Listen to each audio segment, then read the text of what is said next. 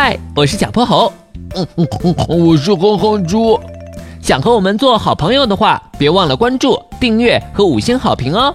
下面故事开始了。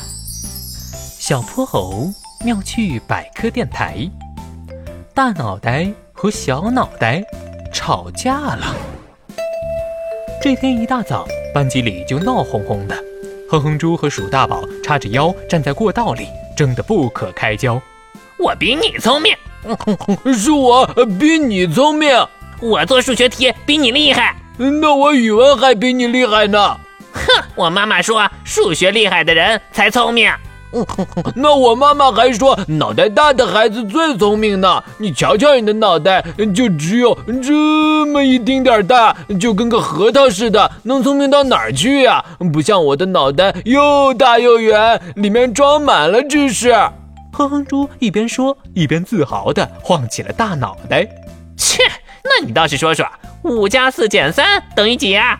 呃，这个嘛，等于等于……哼哼猪掰起了手指头。哼，这么简单的数学题，哪儿用得了这么久呀？五加四减三不就是等于六吗？哼哼猪，你的大脑袋里装的都是豆腐脑吧？哈哈哈哈哈！哼，那你说《鹅鹅鹅，曲项向天歌》这首诗是谁写的？这么简单的问题，我当然知道，是李白。鼠大宝同学，《咏鹅》的作者是骆宾王，哪是李白呀？麋鹿老师走进了教室，看到鼠大宝在老师面前出了洋相，哼哼猪更加得意了。鼠大宝呢，嘴巴一瘪，红着眼睛向老师告起状来。老师，哼哼猪说我笨，他欺负我，还说我的脑袋像核桃一样小，只有他们大脑袋的才聪明。那你还说我的大脑袋里装的都是豆腐脑呢？哈哈哈哈！两位同学，原来你们在比谁聪明呀？嗯，其实呀，脑袋的大小并不能代表一个人是聪明还是不聪明。你们想啊，如果脑袋越大越聪明的话，世界上最厉害的科学家的脑袋那得有多大呀？再比如咱们班的小泼猴，每回都考第一名，可是他的脑袋也并不大呀。好像是这样，没错。小泼猴的脑袋比我的小多了。那你们想不想变得更聪明呢？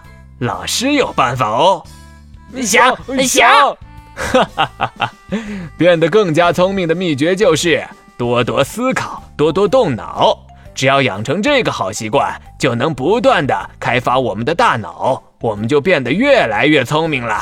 我们的大脑是越用越灵的哟。原来是这样，那我应该多思考，思考数学题，不能一见到数学就跑。我也应该好好学语文。哎，鼠大宝，要不你教我做数学题吧？那可不行。鼠大宝叉起了腰。嗯，除非你教我背古诗。没问题。